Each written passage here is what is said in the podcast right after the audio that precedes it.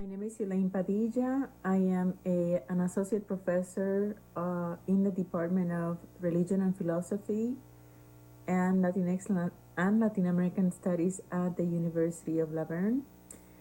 Um, today, I just simply want to share with you a uh, briefly uh, my understanding of how process philosophy and open and relational theologies and philosophies can serve as a basis for uh, understanding transcendence uh, in a manner that can allow us to think of sexuality in ways that uh, disrupt uh, any uh, discourse or any sense of dominance or power over. Transcendence defined in classical ways, and this is not to uh, avoid discussing any complexity of its complexities, but um, for the sake of time, uh, I just want to offer some broad strokes. Um, transcendence often is viewed as an individual, no, that is in itself, for itself, by itself. Oftentimes, that is assigned to God because it is a reflection of the ideal of transcendence. Um, sexuality, if we want, if we uh, come to define it uh, according to such transcendence then becomes can become an instrument or tool that can be exercised or that can exercise privilege. Um, oftentimes uh, it uh, it relegates another uh, to the space of inferiority or unworthiness uh, that uh, that demands no that demands an ascent that demands a movement outside the self uh, that can grant it transcendence. No, that which is exterior to the self, that is by itself, for itself, and in itself, is that which is transcendent. And then you have a self that, uh, in its interiority, um, is not defined uh, in the sense of its own transcendence. You can also think of the manner in which uh, this model uh, a transcendent model, transcendence model that it is in itself, by itself, and for itself, uh, also uh, places a demand in many ways for a kind of virility, you know, a kind of physical strength, a wealth, a good fortune, intelligence, authority, high social status, military prowess. Not that oftentimes uh, is viewed as beyond the ordinary extraordinary or supernatural. Uh, in many ways, when this kind of uh, transcendence, which is often assigned uh, in a discourse on sexuality and gender, for instance, is often a- assigned to men, then then we we have a in some ways a god or a uh, or a transcendent being that is not willing to abdicate uh, its privilege, you know, and, and in some ways reifies the demand uh, for subservience, for inferiority, so that it can appear to be superior.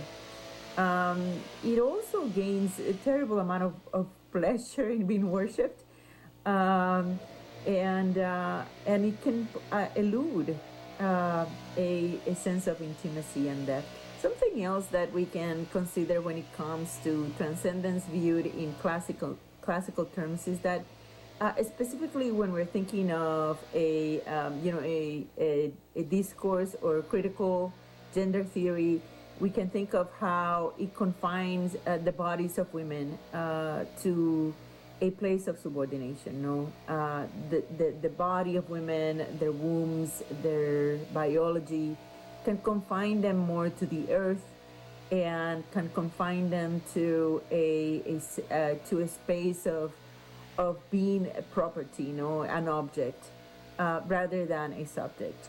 Um, it also uh, cre- uh, creates uh, or partakes or implements a process or benefits from a process in which uh, the self has to create a God that is external to her, no, or external to the self uh, something that uh, the self can aspire to and uh, something that that can that that can in some ways mirror the self in in its utmost desires and ideals but that it uh, deems the self as um, unequal to it or undeserving of holding such a position. Uh, so you basically, uh, in a very Feuerbachian way, you are creating a God uh, to which you can worship uh, and a God that can elevate you uh, in ways that you as a self, uh, because transcendence is assigned to something that is external, to something that is enclosed in itself and for itself and by itself, then uh, is independent from the self and um, and, in many ways um, more powerful than the self. You know, it can exercise that power over. Um, there seems to be a, a, a, an inequality here, um, a sexual inequality. You know, if we're comparing that kind of transcendence uh, and, and and drawing from these principles to conceptualize sexuality in those terms, what we see is that then the intimacy becomes trapped. You know, um, in part is a making of the lover uh, that is, you know, deifying uh, the other, deifying the other lover, um, and considering it to be it, her transcendence. Um, and nonetheless, it also traps the intimacy in that um, the there is a dependency, you know, uh, to create that uh, deity, you know, in in the intimate act and to reflect that deity in the intimate act. And so uh, transcendence in many ways then becomes trapped by a negation of fullness and a negation of uh, selfhood. An open and relational uh, and process paradigm uh, of transcendence for me can be exemplified uh, in the prayers of Santa Teresa de Avila uh, as she draws from or, or comments on the canticles. Uh, if you if we take a look a close look at her prayers, what we can note is that there is an erotic lover that that can that that grants God uh, unembodied love. No, that that that shatters in many ways the mirrors of absolute self subsistence and and that free up uh, the divine ecstasy uh, from the divine self. no, that that frees it, frees it from the enclosure in which uh, one can say that that the divine is found. Um, and, and, and I'm using the divine because again it has been the the almost exemplification or symbol of transcendence and by using the divine, then I'm, I'm also referring to a form of transcendence that can be uh, radicalized in some ways. It can be um, theorized in ways that are more open and relational and process um, process uh, thinking. So here I'm, I'm thinking um, I'm uh, exploring uh, the significance of her play of her prayer and how uh, she is not only wooing God and takes delight in God, but also expects a response from God, a, res- a response from her lover. She longs to hear the seducing words of, of her divine lover, and that in return tend to draw her even deeper into an erotic dialogue uh, that only lovers can engage. No, the dialogue also carries uh, a tune of mutual surrender, like the notion of ecstasy, that in many ways is, is not is not merely intellectual. No, it, it is a, a whole self that includes the flesh, that includes the body, that includes the passions. Why attribute Eros to God? Um, first of all, I, I believe that imagining God as a beloved lover, one who is also wooed by the words of the lover, um, helps us uh, problematize or disrupt views of God bound to models of these enclosed circular, circularity, as I have already mentioned. Um, it also challenges a metaphysics of love that holds God uh, uh, in many ways captive of a metaphysics of being as, as static, no, a, a, a being that uh, has uh, no form of yearning or has no appetite uh, that is not in need in or it, it, does not need in the sense of wanting uh, to be loved by another. Oftentimes, the God, the metaphysics of of, of God or metaphysics of, of love that that we uh, are talking about is is uh, draws from more Aristotelian understandings of causation. No, it is a causation that uh, circles back from itself into itself, and that it does not allow for a kind of giftedness that also receives. For instance, you have a gift uh, that is the efficient cause that uses a formal cause and a material cause uh, in order to to arrive at a final cause. And so that kind of circularity, as philosophers like Jean-Luc Marion have pointed out, uh, lead to uh, a, a, what you call a, a, metaphysics of love, no, a love that in many ways is uh, unreachable and a love that does not reach out.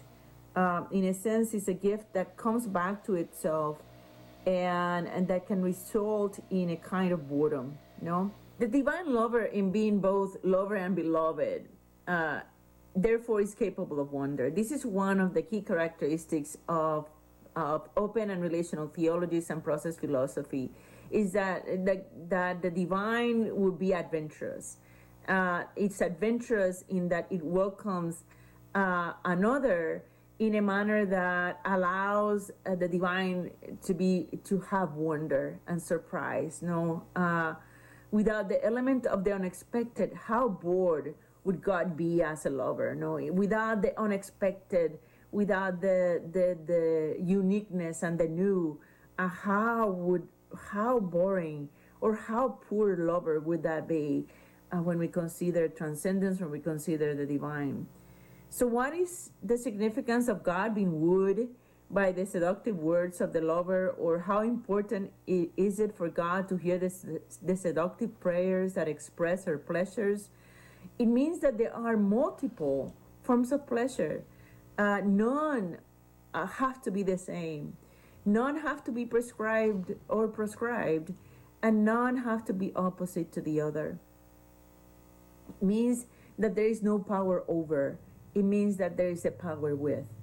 And uh, each lover can stand before the other and within each other and be within each other, uh, can share a unique kind of erotic enjoyment uh, that causes wonderment at the sight of flesh incarnating itself. And by this, I mean that rather than having a transcendence in which the flesh has to deny itself or in which the flesh has to subordinate itself, this is the flesh that manifests itself in, us, in all its intensity. Uh, so, so just imagine, for instance, the Eucharistic table, no? Because the part of the wound, the, the semblance to the wound or the metaphor of the wound has to do also with the wine and the wine that is partaken at the Eucharist. Um, in, in some uh, traditions, this wine is, is very incarnational, no? Uh, it, it is not, not merely symbolic. And just just imagine the in, the partaking that occurs at, during the moment of Eucharist. Know that that you uh, that there is the with the withinness of it and the incarnation that occurs not only of the between of the divine but also the incarnation of the self. And how each incarnate incarnate by means of the other no? By means of flesh itself and uh, so, so here what we have then is a relationship that allows for the enfleshment of the lover or the enfleshment of both lovers. And that the jouissance or the enjoyment that is experienced is an enjoyment of flesh, of passion, of eros. Um, for instance, in her own words, she says, um, you know, she's talking about how how the lover uh, expresses uh, its desires towards her. Um, you know, there is the expression of the arrows, the, the, the, the, arrows that, that are bouncing back, you know, that penetrate the divine, but that also bounce back and go deep into her her wounds as well. So so think of how the hearing uh, of her enjoyment, the the the incarnation of her pleasure, can also uh, disrupt uh, phallocentric views that uh, that that regard uh, divine enjoyment or that regard transcendence as self-enclosed, as uh, apathetic, or or as um, external and superior. Um, her words break down the divine prison of absolute self-sufficiency uh, because the because she who also enjoys herself in her unique manner uh, also uh, is able to witness the divine, enjoying the divine self in the divine manner. Uh, and so there is no uh, enclosure, but there is also no dominance and, and no expectation. But again, that opportunity for wonder, for uniqueness, for difference, um, to be a part of the exchange. So, in the affirmation of flesh, uh, it is an affirmation of transcendence. Um, and and what we see is that uh, while while we have a, a, model of a God that receives God's flesh through the flesh of another, God also is capable of allowing for the other to experience its own flesh, and therefore for there to be uh, a, a an erotic dialogue amongst lovers. No, not not just one lover and uh, and uh, and a beloved, or one that is always receiving and one that is always giving. Um, think of the way in which, for instance, also for uh, Teresa de Avila, no, uh, the the cellar, uh, the wound also points to the divine breast, no, and how then there is an exchange in many ways of the traditional understanding of the divine, either as male or uh, or how the, the, cosmos or the female the, the beloved is always female no? Just consider cons- we can consider how then there is a shifting of metaphors and images that problematize the kind of model that it is just basically um, heterosexual in nature but also a kind of model that that favors um, a male divinity. So what we can say also is that that we are affirming how uh, how in concepts of transcendence and sexuality or concepts of God and sexuality, we have a an understanding of a God that can truly savor the enjoyment and the pleasures of others. No, a a God that is aiming at the intensification of the pleasure of the other. Uh, and and how then uh, rather than uh, striving for the self to move upward or to attain a particular ideal the ideal no, is no longer present no? The ideal is not there. And what we have instead is a space for uh, authenticity and a space for genuineness Jean-Luc Marion also ends with a, uh, a very interesting thought of uh, the manner in which uh, perhaps we can think of uh, the divine enjoyment. No, uh, and, and he uses words such as God loves via the same means, stages, rhythms, and practices as we do. No, he uses terms like us, as we do, and then allows for the divine to also be placed in a paradigm of freedom uh, that does not necessarily also confines the divine to human terminology, you know, or to human sexuality or to human constructs. Uh, it allows for the divine to have that kind of primordiality, you know, the kind of primordial uh, nature that we can think of that that then uh, allows for that sense of openness also uh, in the manner of potentiality, in the manner of a newness and the future. Uh, God surpasses us as the best lover, says Jean-Luc Marion. No, God, God surpasses us as the best lover because there is a sense of mystery, because there is a sense of moreness that cannot be measured, no, that does not fall within factuality or past events or a destiny. Um, in the same manner in which also, you know, natural world orders and, and cosmos and limitations partake of that kind of newness and in infinity and that kind of moreness uh, in a sense of the intimate event. Um, so to say I love you also means that that there is a request to love me, uh, but also a, a an opening. Uh, come, no, an opening. Here I am, an opening that says more.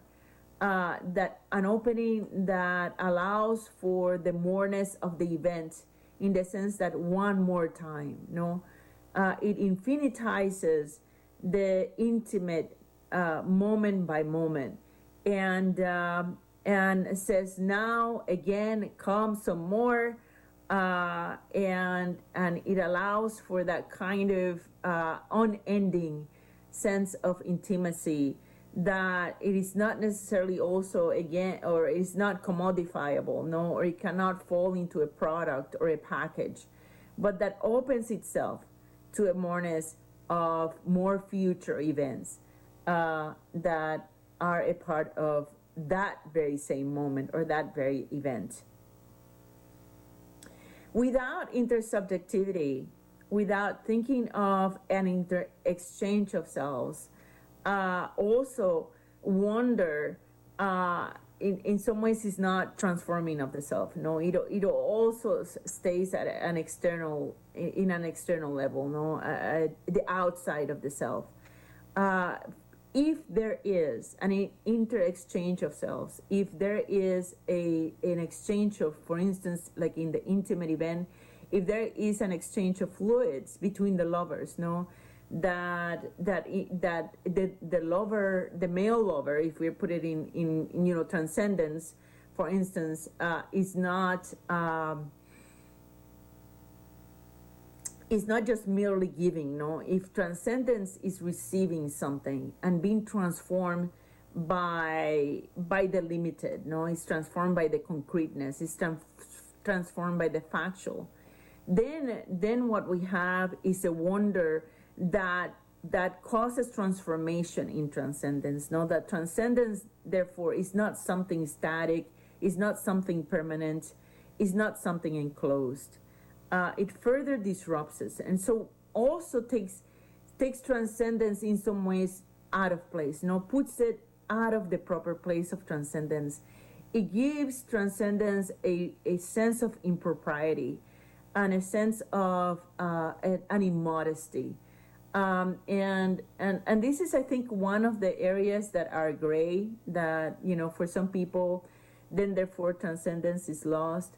Um, but perhaps we can think along the lines of the immodesty of love and the modesty of, for instance, like what um, Whitehead would say, you know, the patient and tender lover and tender care, the one that insists that nothing be lost the one that is amid the wreckage, you know, the immodesty of a transcendence that gets murky with the day-to-day experiences uh, and and the and the limitations of being self, and how that kind of immodesty uh, integrates itself, and and also uh, allows for a transformation that is deeply felt, no, a transformation that uh, we can think of the consequent nature of God, no, that that is deeply felt, that is deeply transformed by that which uh, is affecting it.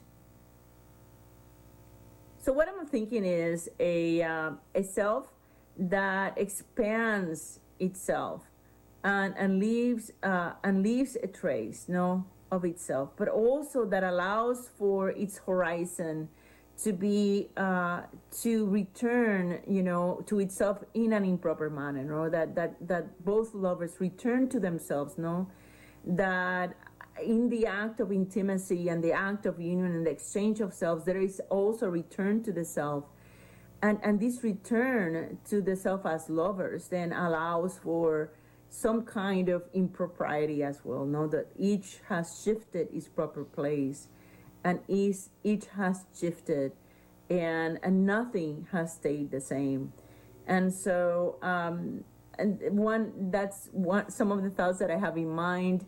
Uh, it's kind of choppy, uh, perhaps, but I just wanted to uh, just share some ideas on how how I thought that process, philosophy, and open and relational theologies and philosophies can really um, alter the manner in which we define transcendence and therefore the manner in which sexuality can become really truly more mutually enjoyable and can become, um, I guess, free of constructs and expectations and the ideal and that it allows for it can allow for um, for both to be great lovers no? For there to be a great adventure of love and that and that and that love is not defined by coercive forces and powers or any kind of devaluation or diminishment of subjectivity or erasure but rather as a way to affirm the flesh and allow the other to become the best lover possible.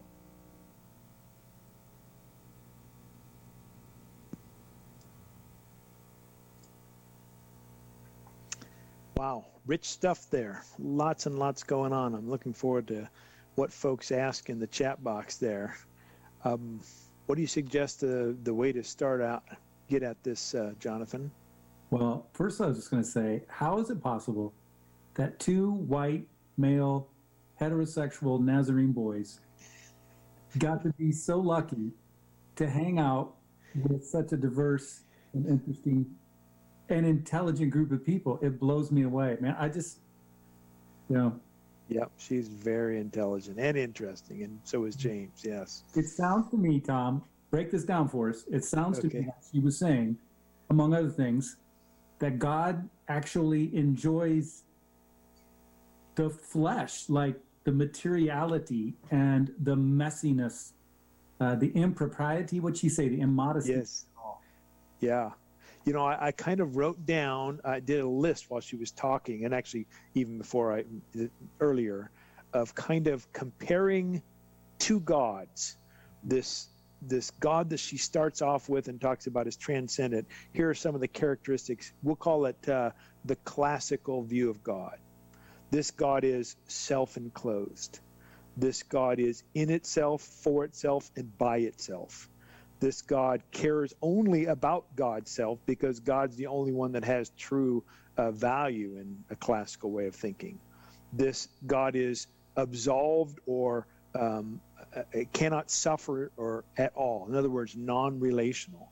This God has power over, has no needs, no wants. The vision of God she presents, that she calls process open and relational, is a God with these characteristics. This God has desires, eros. This God appreciates bodies and passions, is responsive.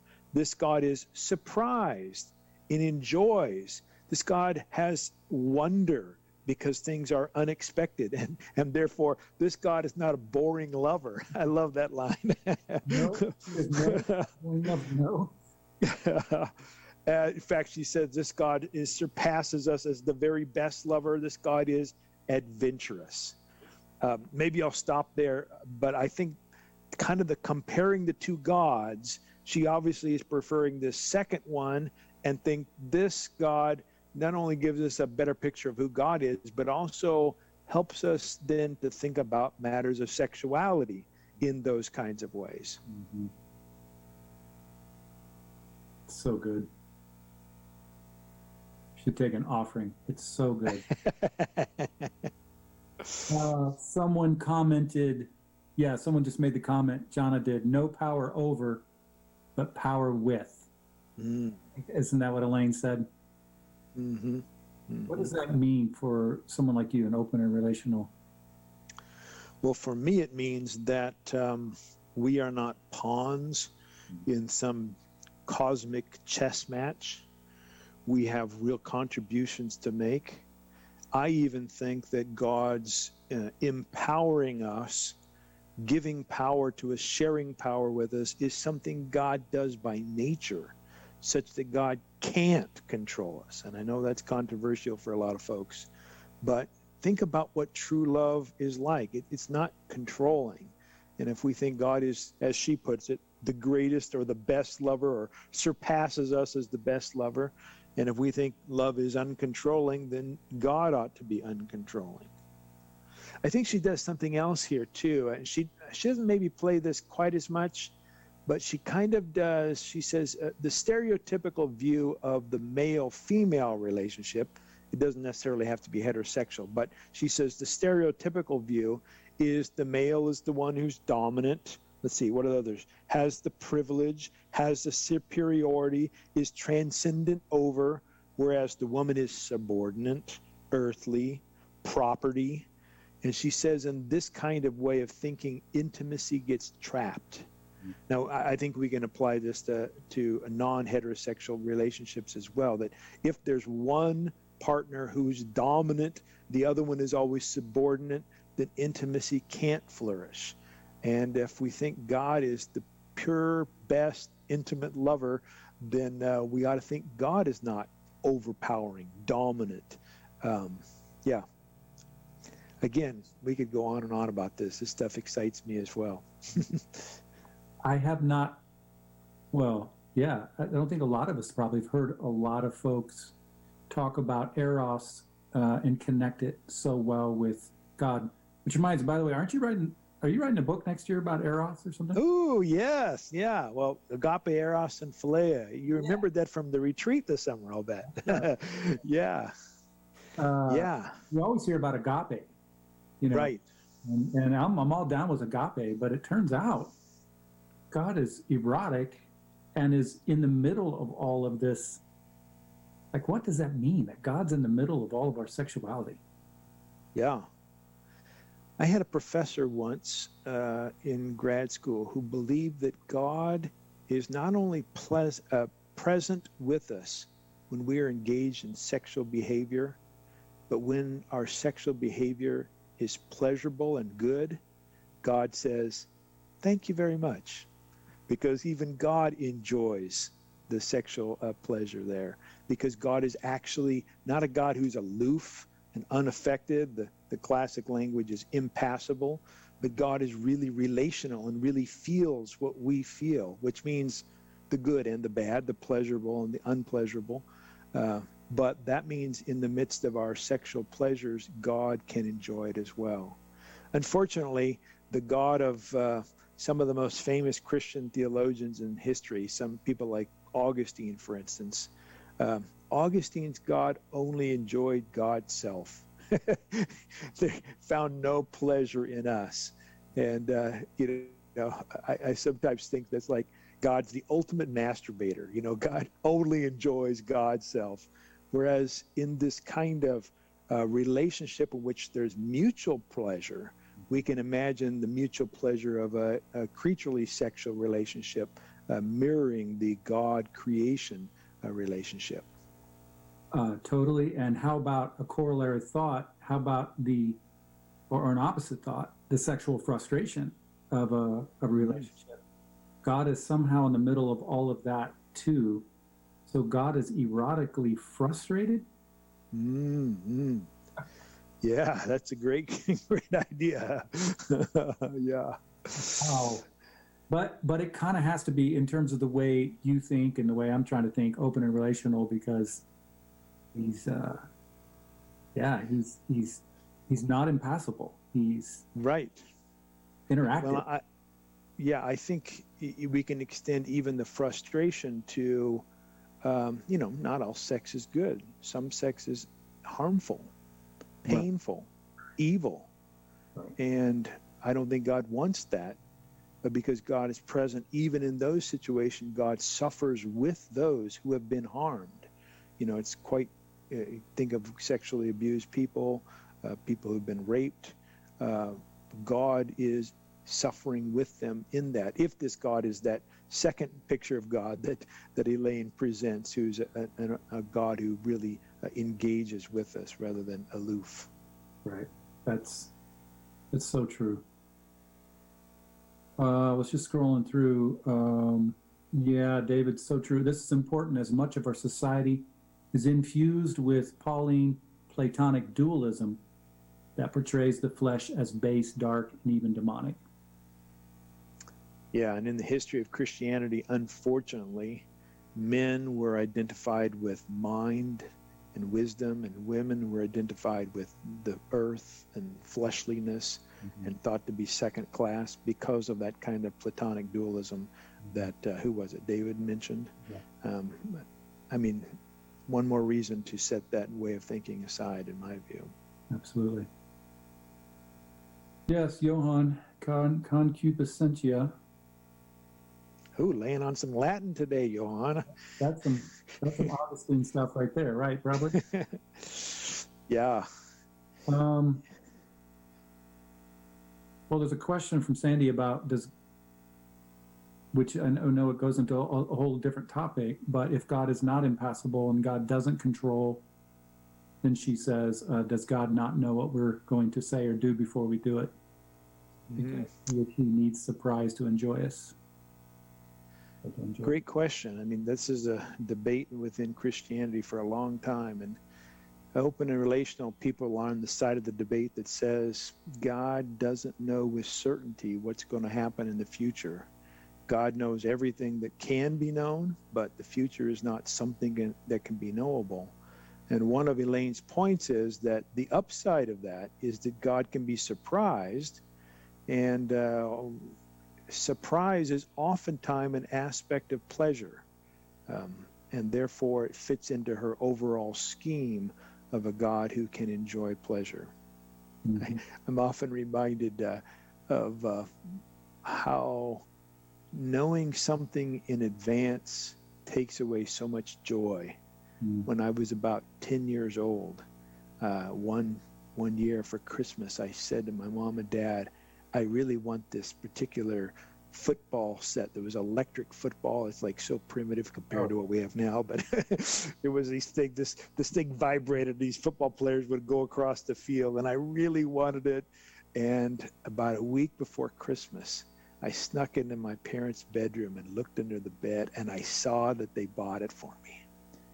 And so I was so excited.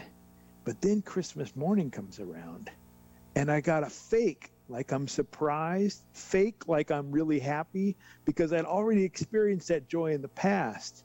The God who knows with certainty everything that's ever going to happen, can that God really have genuine joy in the moment, have genuine pleasure? I don't know. It's hard for me to imagine that. It makes a lot more sense that God can have pleasure and enjoyment because even God can be surprised. Mm-hmm and also that kind of thinking doesn't have to compromise it doesn't have to compromise his strength either. Mm yeah. Yeah. Why how how would you expand on that? I think so. I mean i i think it will sound like a compromise of strength to those people who think that god must be a controlling god because anything less than a controlling god will sound to them like a weaker god but if we think of God's power as the power to persuade us to cooperate using our power, then we have a way of thinking about God's power being multiplied.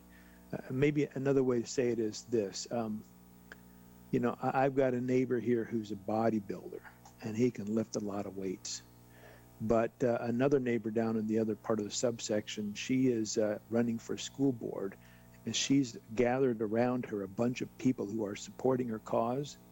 Who has the most influence in the world? Is it the guy who could lift, you know, 400 pounds, or is it the little woman down the street who's persuaded other people to use their minds, bodies, brains, talents to try to make a big difference in the world? I think God's more like my friend down the street who's able to persuade others to use power than the, the bodybuilder who can do 400 pounds. Amen. I, I just told my college Zoom group last night that this will be on the test, what we're talking about right here. test will be given. But the answer is um, basically, I'm more interested in a relational power driven God than an authority, authoritative power driven God. Mm, yeah. Think it's way more interesting. Yep. A God who empowers rather than overpowers. Okay. Yes. This is uh, fascinating. This could take us down a whole thing. We won't go too much longer. Uh, my friend Scott says there are some who don't experience surprise as joy, but as chaos and discord. And that's true. Mm-hmm. And, well, I have a thought. Do you have a thought about chaos? Uh, why don't you riff on chaos? I'll riff on the surprise as joy and just simply say, you know, Scott, surprises aren't always joyful. you know, uh, About that's what a he- month- he's saying. Yeah, and I think he's right. Um, so, uh, I we when we talked about God uh, being surprised and enjoying that surprise, that's true. But there are some things that are surprising that aren't enjoyable, and God suffers with those. Uh, just like the same for you and me. So yeah, I think he's right about that. Do you want to talk about the chaos? I love this stuff, and I, I don't know how to articulate it very well. Um, but chaos. Um, so I think it has something to do a little bit with what you were talking about the two different conceptions of God, because in the one in that earlier perception or conception, um, I suppose it's perception. You know, chaos for that God is evil and bad, and in that in that framework, it's it's it's framed in such a way that God has to be separate from the chaos. And now- we're going back to the very beginning in Genesis. Um, he comes from from another space and, and another time to step in and to order the chaos. Uh, the famous Hebrew phrase is tohu vabohu, formless and void, uh, which is a it's a really impotent rendering of this richly deep Hebrew thing of uh, chaos and potential, all these problems, but all the problems somehow come infused, come packaged with possibility. Mm. And so I guess where my brain went, and I don't know what uh, for sure what Scott was saying, but where my brain went was, yeah, absolutely chaos. So there are no guarantees. Bad things can happen, but what we get is somehow love.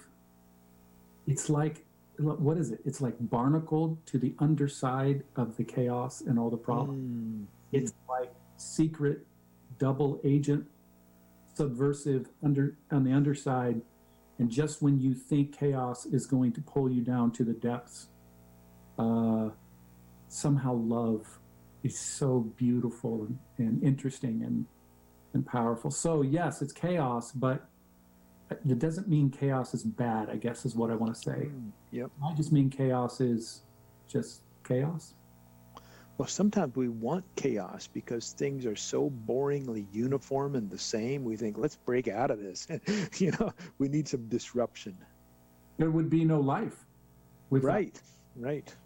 right Hey, I've, I've got a question for you uh, based on something Elaine said at the end. Okay. And let me set it up by saying, when she said this line, I had not thought about this. This was a, a new idea to me. Right near the end, she said, and I wrote it down, she said something like this I love you is a request that you love me. Mm. I hadn't thought about that. And my mind went to some of my own romantic relationships when I thought we were at the place where I could drop the L word. You know, and that is like, you know, man, I, I feel like I love this this person. And when you do it that first time, especially, even today, but especially the first time, man alive, you're wanting that other person to respond in kind, right? you don't want to be left hanging here. and I wondered, you know, I- thought about, I haven't thought about that in terms of God, but I don't know, wh- wh- what struck you when you heard that line? vulnerability Mm, So God says he he loves us, and it's the first it's the first word, it's the first move. And so the first thing in the cosmos is vulnerability. Mm. If there is, Yeah. if there is a first thing. Yeah, yeah. Maybe there's a first moment each moment or something. Well, right. In in every moment. Yeah. Constant energy of love that is so fierce and unrelenting. Uh, but it's so vulnerable, man. It's so beautiful and weak. But it's also the strongest thing at the same time. Yeah. Yeah. Yeah. That's so true. Yeah, I hadn't I'd never really thought about that either, but that's what I thought of when she said it. I vulnerability came to mind. Yeah. Very good. I like it. Hmm. Well, um, it's about nine o'clock, and I think what we'll do is, uh, well, nine o'clock my time. You're out there in the mountains, so uh, I think we probably should wrap it up if you're good with that. Yep. Um, we'll uh, I'll peruse through some of these other comments and questions too. Maybe try to shoot an email and follow up with some of that. And again, my sincere apologies. I genuinely do not know what happened there at the beginning, other than I've never done a Zoom webinar quite like this. So no, it's not a big deal. I will. Um, well, I don't care about you. I care about these these people. I do care about you. Um, but tomorrow, trust me, folks, I'm I will hunt the problems down and do the best I can. Just stay close to your emails, and uh, unfortunately or fortunately, I have everyone text everyone's cell numbers now. So uh, if I have to send out invites that way, I'll do it again. But we'll meet up again uh, for session two with. Uh, Yeah, let's tease that. Uh, Yeah. Um, Monica Coleman is going to be talking.